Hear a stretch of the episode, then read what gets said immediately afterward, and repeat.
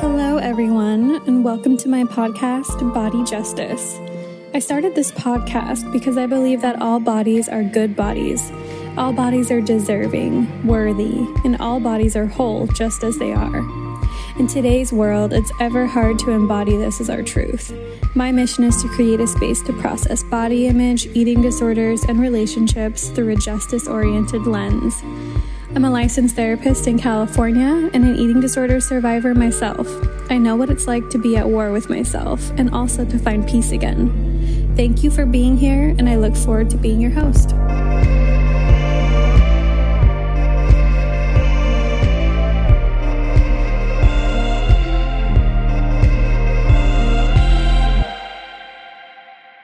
Hey everyone, welcome back to Body Justice.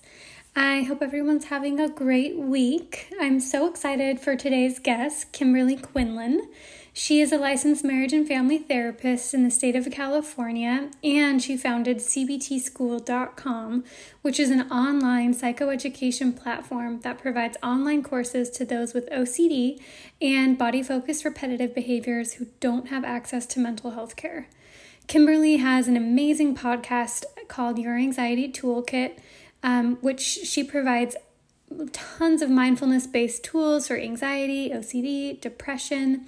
Um, she also focuses on eating disorders as well. So we do very similar work. And to be honest, I am a big fan of her podcast. I listen to it all the time and always recommend it to clients. She is just wonderful human being in addition to being a therapist. And she recently came out with the book um, the Self Compassion Workbook for OCD. Um, and she just is the queen of self compassion. I mean, she's going to get really into it in our episode, but I'm so excited to talk with her about how, you know, self compassion is one of these components that we really need in every recovery process, whether it's an eating disorder or OCD. Um, but it's often one of the most left out topics especially in OCD recovery, we focus so much on exposure, exposure, exposure, and we forget the importance of slowing down and being compassionate because we're asking people to do really, really hard things when it comes to both eating disorder and OCD recovery. You know, we forget that for the person suffering, it really feels like jumping off a cliff. It is really tough work. So, without further ado, let's talk to Kimberly and hear what she has to say. After you listen, of course, I would love if you would leave me a review on Apple. This really helps the podcast get out to more people who need these messages. And of course, you can find me on Instagram at bodyjustice.therapist, as well as my website, AllisonFordCounselingServices.com. You can get access to my courses there and figure out how to become a client. So, without further ado, here's Kimberly. All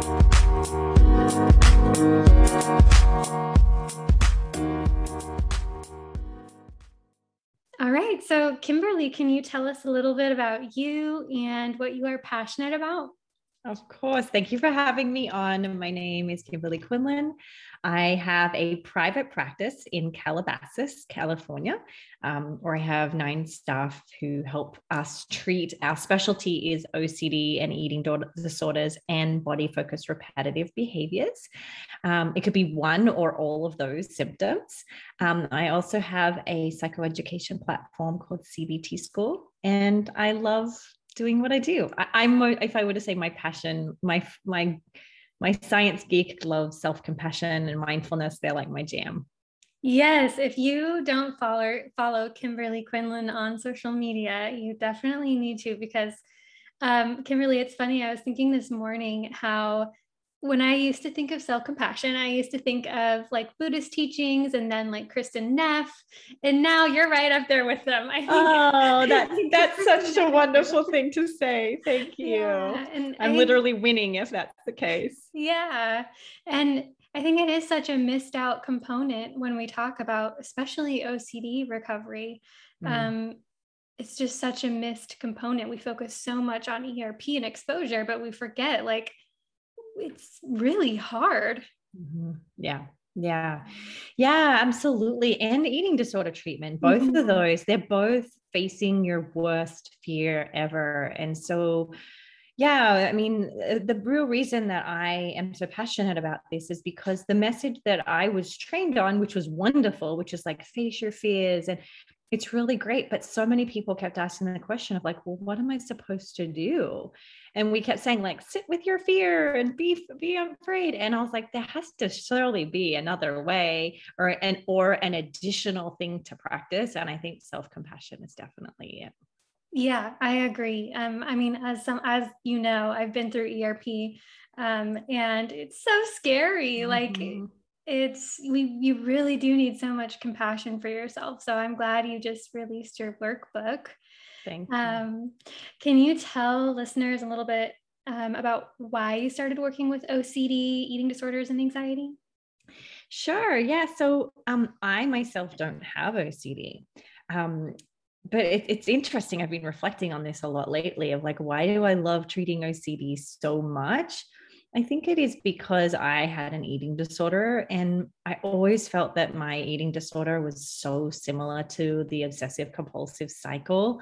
You have a fear, the fear feels intolerable, and then you do these like repetitive painful behaviors to try and reduce and remove your discomfort and that was the truth for me with my eating disorder but very much the way it plays out with with OCD and so when I got an internship and I treated OCD I was like this is it. These are my people. Like I this feels right to me. Mm-hmm. that's awesome. I can so relate. I think the two are extremely similar. And even generalized anxiety disorder it's like there is you know the obsessions are different. It's based on you know everyday stuff but there there's a lot of compulsive behaviors with mm-hmm. gad too so yeah. Yeah. A lot of mental rumination a lot of avoidance a lot of reassurance mm-hmm. seeking. Yes. Exactly. And the ocd community is awesome. I love the eating disorder community too but i think the ocd community is just goofy and yeah. funny and i yeah, love it. I do too. I do too. They're my tribe for sure yeah. Yeah. Can you tell us a little more about why self-compassion is so important for, you know, really any mental health recovery mm. journey? Mm. Well, um, think of self-compassion as a safe place to suffer, right? Um, and then we ha- would immediately go people who suffer from OCD and mental illness in general are suffering in addition to the normal human suffering that we all experience, right? You know, grief and loss and, you know, daily stresses. But people who have medical, mental illness, particularly I specialize in OCD and eating disorders, those folks have a special kind of torment that's happening in their brain all day, every day. And they're suffering, and we don't even know about it. We don't even really get it um, particularly because a lot of people may even not be doing physical compulsions, but they're doing mental compulsions. And because they're having these strong, intrusive thoughts that they don't want, that go against their values, um, folks with OCD tend to, in my experience, be really, really hard on themselves. They they beat themselves up or we call it self-punishment they they self-punish for the thoughts that they have. And so you can already imagine imagine having thoughts repetitive all day horrible thoughts scary thoughts. And in addition to that suffering then they beat themselves up for it. That's a whole lot of suffering. And so self-compassion can be a practice where we at least take the second layer of, of, of suffering away where we don't beat ourselves up we don't judge we don't criticize. Um, and when we do that the cool news is we actually do then start to take away the power of the thought as well because we're saying i'm not going to beat myself up for this thought. And then it kind of leads us to okay maybe i won't even tend to this thought at all. And mm-hmm. there we have a really great plan. Yeah that's so true because i don't think I personally got to the point of doing exposure until I was able to be like a little more attentive to my own feelings in the process and mm-hmm. um, and compassionate. And same with eating disorder recovery because in I and this I find the same thing that with both people with eating disorders and OCD, I think some of the most um, sensitive and self-critical people I've ever met, right? And it all comes from a protective place, but when you're going through recovery, it, it's such a roadblock. Right. Um, I think one of the biggest roadblocks is that self punishment. Right. Right. A lot of people won't do exposures. I mean, the gold standard treatment for OCD is exposure and response prevention. They won't do that because they feel like they have to keep themselves on the hook for their thoughts. Like no i'm i have to be on guard for them. I have to attend to them. I have to solve them because i'm a really bad person if i don't. Um, mm-hmm. um, again so if we can't practice that compassion piece then we definitely can't practice erp so you're absolutely right. Yeah, and with eating disorders, I think, um, you know, with both disorders, the person's usually also extremely intelligent. And so I know for me, when I was in eating disorder recovery, and maybe you can relate, it was like so hard to accept that why is this food so scary? Like, mm-hmm. I shouldn't be so scared, you know, like really judging mm-hmm. yourself for it. Um, right. Versus dropping into that place of, well, this is just where we're at, you know, and how can I be nice to myself here? Yeah. You know, if I'm honest, I'm actually doing a lot of personal work on this right now, sort of of unfolding my own eating disorder recovery. And I'm realizing I didn't do the self compassion thing with my eating disorder recovery. I actually did this criticism thing to get me to recover. Like you have to do this. You're weak if you don't do this. Mm. Like, and and now when I look back and I talk about because I'm obviously talking about self compassion with a lot of people, I look back and I'm like, I had two layers of eating disorder recovery. One was the eating side, and then the second was the kind layer that I had to do it. Because at the beginning, I did not, I did not do it nicely.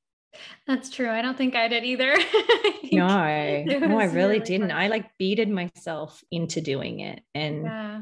and yeah and there wasn't a lot of body acceptance for me in that stage because i refused to. Mm-hmm. i was like i just have to get my eating uh, back to normal. And that was the goal which yeah. was good. It was a good start. Yeah. Do you think that hindered your recovery process though? Well i feel like i had to go through recovery twice. Yeah.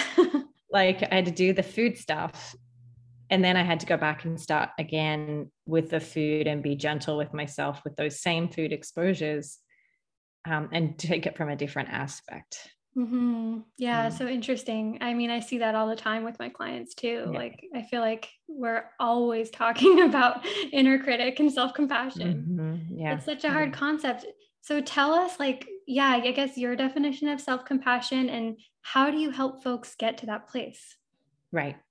So, in my mind, and the way that I was educated on it, the best way for me to conceptualize it is Imagine if a loved one was going through exactly what you're doing and what you're going through.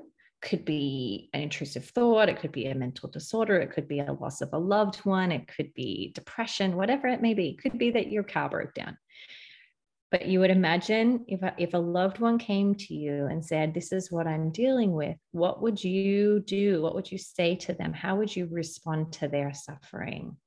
And that's compassion. And self compassion is then giving yourself that same love and warmth and respect and kindness when you yourself are suffering. Um, and so it's it's very very simple. It's easier said than done um, because again we have all these roadblocks that get in the way or these exemptions. Like yes, that is true for them, but not for me because, and you would fill in the blank. Mm-hmm. Yeah, you know, it's, I feel like it's one of those topics that it's easy to explain, but so hard to put into practice. Mm-hmm. Mm-hmm. Yeah, I've told this story many times, but it's because it's so powerful for me. When I was um, newer to treating OCD, I ran a couple of weekend mindfulness retreats for people with OCD. And I remember doing a self compassion practice, it was a loving kindness meditation and one of the one of the um, the people who were there who had OCD who was attending literally sobbed the whole way and got up and left midway and said, "This is um, I cannot even tolerate the idea of being kind to myself. That it just feels so foreign and wrong." Um, and I remember that was the day where I was like, whoa, we really need to do some work here in this area. That was like the big day for me where I really realized just how hard people with OCD are on themselves. Mm-hmm. Oh my gosh, yeah. And without that self compassion piece, like you can't really go through the recovery process well because it's almost like you have to accept that you are worthy enough to do the recovery and mm. to heal from it. Yeah. And the first things, the first step is of recovery is learning not to give your thoughts value. Yeah. Right. And if you give your thoughts so much value that you think your identity depends on what thoughts you have, that's going to be really hard for your recovery. Because um, so much of recovery is around saying, I'm going to let myself have all the thoughts, mm-hmm. every single one of them. But if you've if you've tied your identity to your thoughts, you're very much fused with your thoughts, and and that's where things get a bit tough. Yeah, where do you think people's identity needs to lay then, if it's not in our thoughts? And usually, what I would say, and it's different for everybody, but my view is it's on your values, right? Yeah. What you want to do with your life. And when I say values, I'm not talking about just the positive values like being kind and being generous. I'm not talking, that sounds like pressure and another set of rules too. I'm talking about like, you know, we are in our society are so caught up in like what's your purpose? I feel like that's a problem actually that we keep pushing this purpose because that's still another list of things you have to do. It's really just like what do you enjoy doing? What do you mm-hmm. what do you what values do you might value for me? It's like sitting in the sun in the morning. Mm-hmm. like it's a big value. Nature is a big value but it, i'm not I'm not investing in that because now I'm worth more as a human or that I'm better than other people. It's just these are things I enjoy existing in. Yeah. Oh, I love that. Like just it's just enough. We're enough to just exist and mm-hmm. do things that bring us joy. Mm-hmm. Um it doesn't yeah. have to be this like yeah, this super grand kind of shiny thing. It, no. I yeah. really love like laying in bed for an extra hour in the morning and just drinking my coffee. Like that right. is such a treat to me. right. Exactly. exactly. And I think when we talk about values, this is a whole nother conversation is there is so much expectation wrapped up in values. Like as a mom, as soon as someone says, What are your values? I feel pressure to say my children. But the truth is, they're not close to being at the top. Not to say I don't love them tremendously and they are my priority. That's different. But values are like different than that in my mind. Is like it's it's sitting in the grass and staring at the sky. It's you know, it's littler things than these grander yeah values it's like how do you want to look back on your life like what do you want to what moments the small micro moments do you mm-hmm. want to remember and embrace yeah yeah, um, exactly. I love that. So, can you? Um, I know you have you talk about the self compassion roadmap in your book. Can you talk mm. a little bit about that and tell us what that is? Sure. So, in the book, we um, I wrote it for New Harbinger Publications, and when we wrote it, they were really like, "We need some steps here." Like that wasn't your we, plan we need steps. And i was like but i don't have steps. Like i just do these practices. So um, i really spent a lot of time reflecting on like what would the steps be for someone with ocd in treatment? And i realized there are steps. I just didn't call them steps right? And so what we really practice is placing the importance of, of self-compassion at every step of treatment mm. so for the gold standard of ocd the treatment is exposure and response prevention so we i really talked a lot about like you can't just show up and practice erp just when you're panicking Mm-hmm. we want to actually make it really inclusive. So before you do exposure, um, it's important that you practice compassion, but it, compassion isn't just kindness. Compassion is that small voice that motivates you to do hard things, right? Mm-hmm. And it's not, again, we rely too heavily on self criticism for motivation. And so there's, again, like we talked about with eating disorders, there's nothing worse than making yourself do an exposure because you beat yourself up to do so. Yeah. What we want to do is we want to we want to incorporate what I call the kind coach. The kind coach is someone who knows your strengths and knows your weaknesses and really champions your strengths to motivate you instead of harping on your weaknesses and saying, you lazy old thing, get up off your butt, right? Yeah. That doesn't feel good. So we want to do that self compassion at the front end. While you're doing your exposure, step two is you want to really be practicing willingly opening up space for whatever discomfort you feel. This could be true for eating disorder exposure too, right? Mm-hmm. Is okay. When you're facing your fear, a lot of discomfort is going to come up. How do you tend to that? Right? Is it a safe place for you to feel these feelings, or is it a really aggressive place to feel these feelings? So, how can you be a safe place for those discomforts to rise and fall? With response prevention, same thing. Throughout the day after exposure, once you're riding that wave, and it could take some time, we want to be now there's two parts of this. We want to be kind to our suffering but we also want to stand up for our long-term recovery by saying keep going. You can do this right? Mm-hmm. like just hang on a little bit longer right? Like and it's and it's motivating you and encouraging you. And then the last step i actually think is the most important which is celebrating your win. Love that all too often we do an exposure and the person who has beat themselves up says I'll go, I'll be like, yay, that's so great. What are you going to do to celebrate? And they're like, no, I'm not going to do anything because everyone can do this. Mm-hmm. I, there's nothing to celebrate. Everybody does this. And my view is the most compassionate thing you can do is celebrate that that will then generate motivation for the next time. If you do all this hard work and there's no celebration what like what's the point right? Like yeah. it feels so painful and for nothing except your recovery which is huge but we want to make sure we stop and go wow i did that. Mm-hmm. look at what i did. What worked? What didn't work? Without mm-hmm. beating ourselves up what could i do differently next time? How can i celebrate myself and by practicing all of those steps, you've got yourself like a full compassion system going on.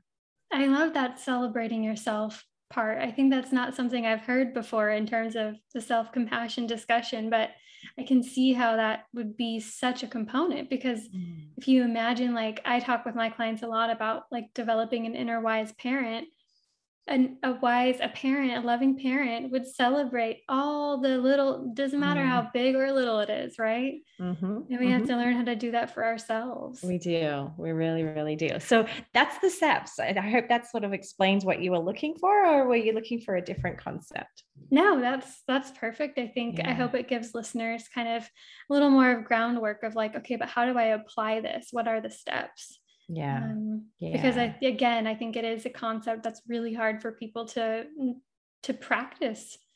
Mm. Um, mm.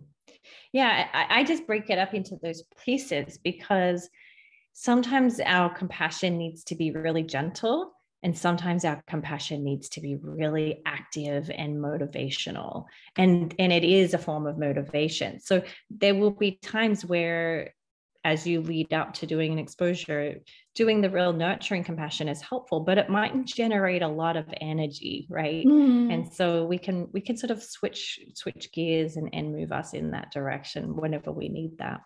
Yeah, absolutely. I just listened to your episode with Kristin Neff about the fear of self compassion, about mm-hmm. like the times when you do need to be gentle and nurturing, but then there's times when you have to be like fierce and like, come on, we're doing this. Exactly. Um, not in a mean way, but in like a we're doing this so you can have the life you want. Let's mm-hmm. do it.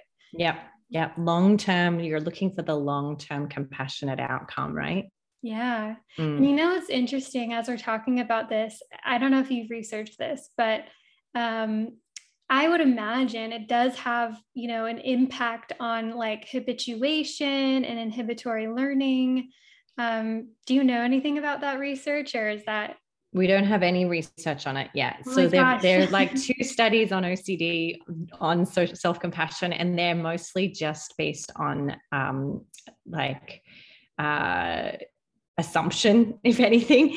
Um, like we would propose this would be the case, but they're they're starting to do self-compassion um, practices and studies in OCD. We don't have enough information yet, unfortunately. But I feel I, as I wrote the book, and I'm, I try to always have science to back, but as I wrote the book, I tried to really think like, as much as we don't have scientific evidence, I think the whole community agrees, yeah. um, based on their experience, that um, self criticism usually worsens the cycle. Main reason for being is anytime if I said, let's say, if I was saying to your guests and people who listen, like, you're a loser, if we said that, I'm guessing your listeners, I know I do, notice a shift in my body, an increase of anxiety, attention, a hypervigilance. Mm-hmm. So if you're already experiencing anxiety and you criticize yourself, you're going to have more anxiety,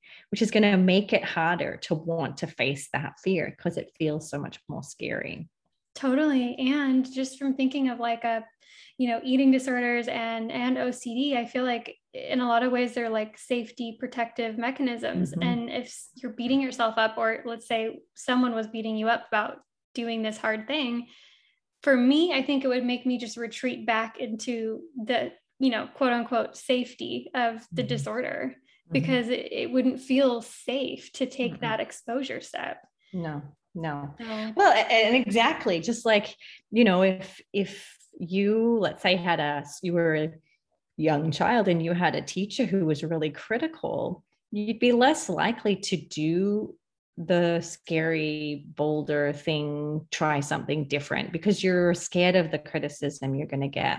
So, for people who are highly critical, they tend to not want to do things. They tend to procrastinate, procrastinate more because not only will they have to face maybe the potential of failure, but also a massive beat up at the end by themselves um, mm-hmm. you know towards themselves so you know who would who would want to do that Mm-mm. of course no exactly and i was i actually when i was in my own recovery i did celebrate the wins like i was mm.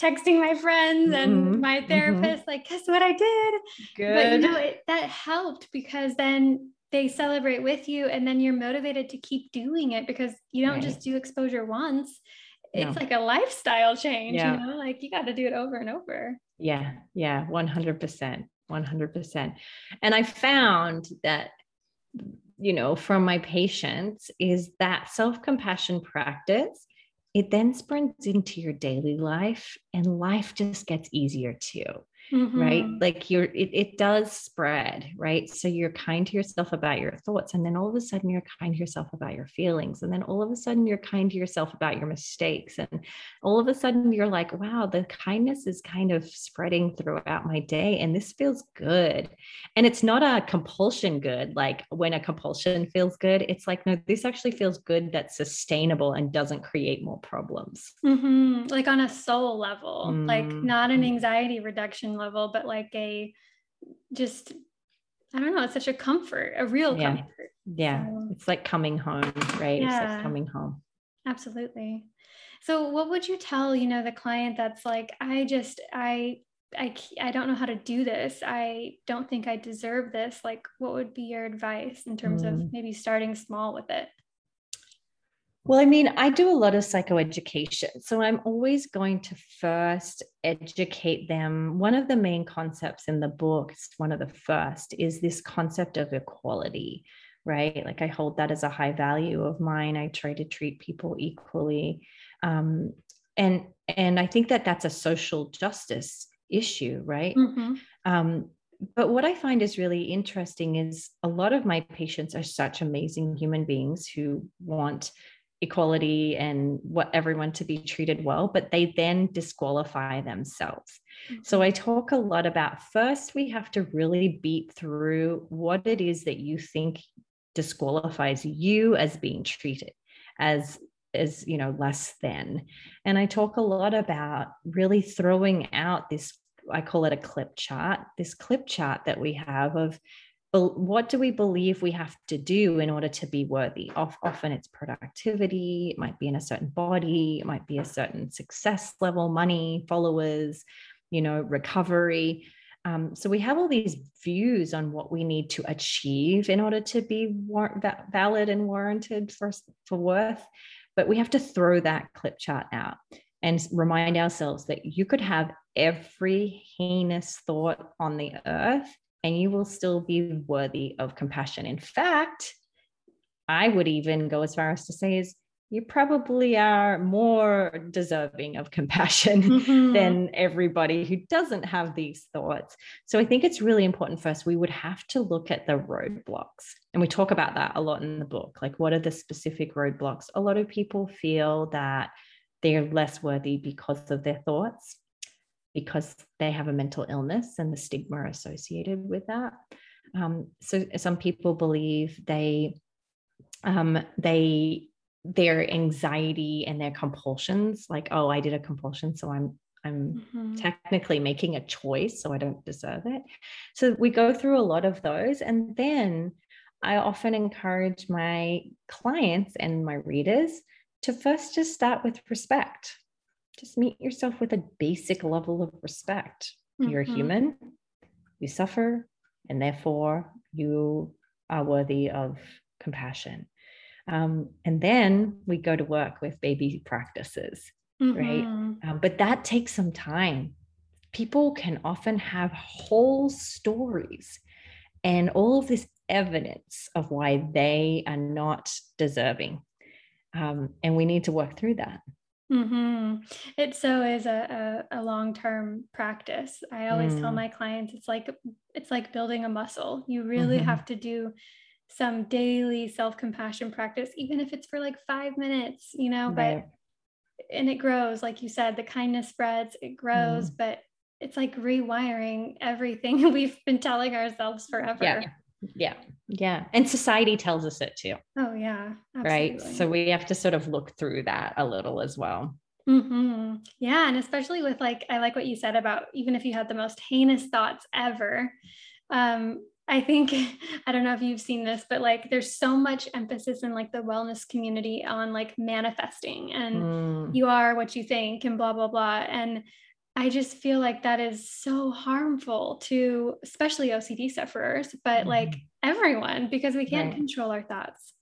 No. So yeah, being able right. to meet that with with self-compassion. Yeah. Yeah, I mean, and I think we can't control our thoughts and sometimes we even have thoughts that we don't um, that the average society wouldn't like. Like there are times where i'm really angry at somebody and i'm like oh i just want to punch him in the face you know yeah. what i mean? Like that happens too and i think that what we a big piece of this is we were never supposed to be perfect right? We were never supposed to get it right. We were you know there's a huge movement on social media that i struggle with is sort of like the ultimate goal of life is to be deliriously happy and rid yourself of suffering it's like yeah. humans suffer like mm-hmm. this is no joke this is hard being a human um, so i think we all suffer and we all have to need sort of come down with our expectations sometimes expectations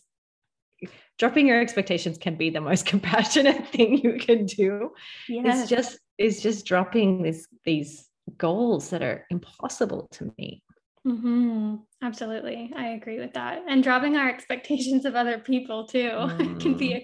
a, a, self-compassionate thing to do i can't tell you how much particularly in this political climate of of just you know really dropping down into seeing each other as imperfect humans is such a huge part of our own mental health because if not we're angry all the time mm-hmm. absolutely well kimberley can you walk us through one of the self-compassion meditations in your book so maybe our listeners can just get a little glimpse of it Sure. Yeah. So I'm going to give you like probably my favorite, um, mostly because it's it's a really good primer for self compassion. So what I would have you do is find a quiet place. If you're listening, you can you know close your eyes. If you're driving, don't close your eyes.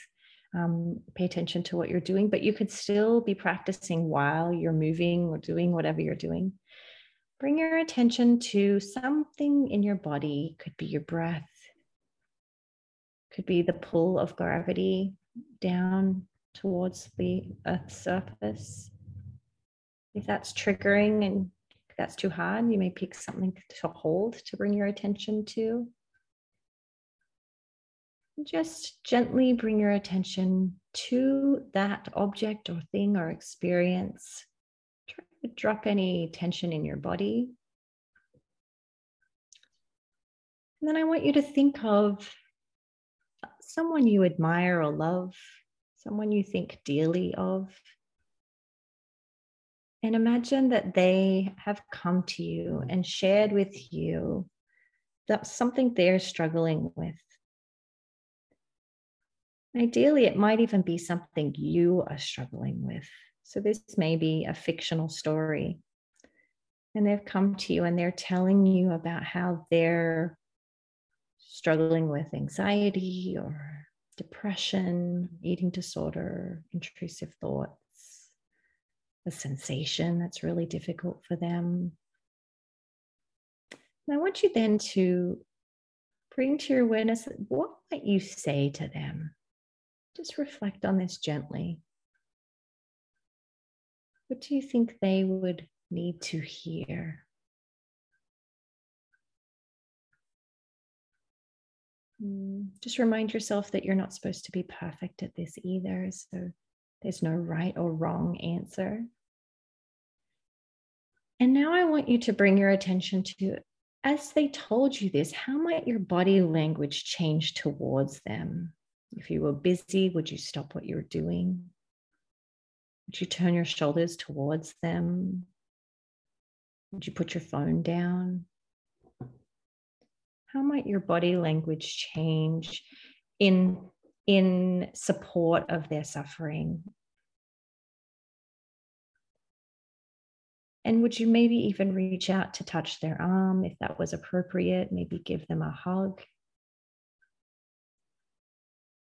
how would your facial expression change as they shared their suffering would you soften your eyes would you you know change the way your head maybe tilt it to the left or to the right, lean back, lean forward.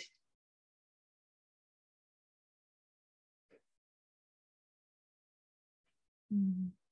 And just really spend some time noticing what does it feel like for you to tend to their suffering? Is there any shift in your body in terms of your own anxiety and so forth? And so now I want you, if you can, and okay, remember please that there is no perfect way to do this, is then I want you to think about what it would feel like if you yourself gave yourself that compassionate practice. Maybe you would put your hand on your heart. You might drop your shoulders. How, you know, put your hand on your tummy. What might you do now, as you shift that warm, kind, loving kindness towards yourself, and practice and see if you can be the receiver of that same kindness and compassion. If you notice yourself resisting that, you might want to just do your best and see how long you can be staying open to that compassion.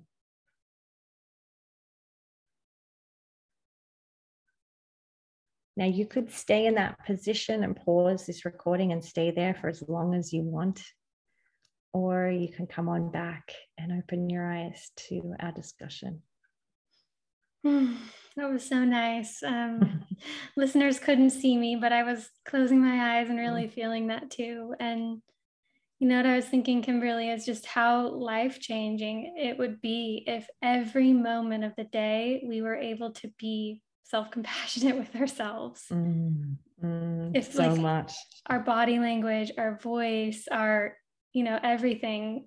If we were all like, obviously that's impossible, um, but how how life changing it would be to mm. even be that way, you know, fifty percent of the time. Right. Yeah. I found personally, even just even picking one or two areas that I want to do it, I actually now I'm, you know, even this morning, I, it's Halloween. My kids are getting ready and I'm noticing I'm starting to get annoyed because one kid can't get their shoe through their Halloween costume and the other kid doesn't like their makeup and it, you know and I started to feel myself like barking at them a little bit and I had to stop and go how can I tend to my own frustration and fear about being late and my own discomfort about not pleasing them and actually, when I was able to really sit in that with a compassionate place, I then didn't bark anymore, too. so it had so many multiple benefits to me. Um, just slowing down and going, okay, this is a moment of suffering, Kimberley. You're you're managing multiple things. This isn't easy, you know, and that was really helpful for me.